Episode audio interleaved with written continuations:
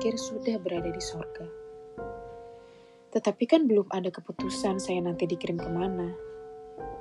Supaya tidak kelihatan konyol sebagai wartawan, saya lanjutkan pertanyaan saya.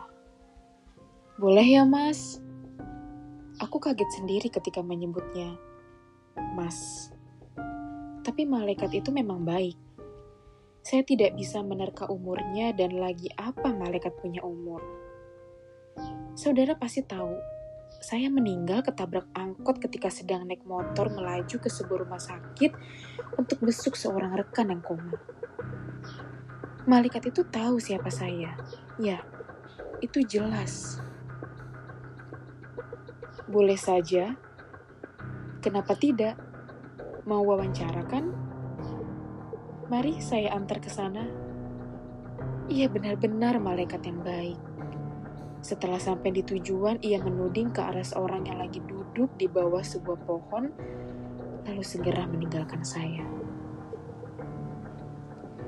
Saya menjadi kikuk, kaget, dan kikuk.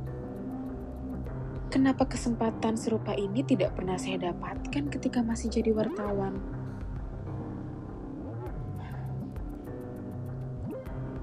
Saya pun mendekati kakek kita itu, siap-siap pertanyaan apa yang akan saya ajukan. Dan ketika sudah dekat dengannya, saya berhenti. Saya timbang-timbang lagi apa jadi mewawancarainya atau tidak ya. Terus terang, saya takut mengganggunya.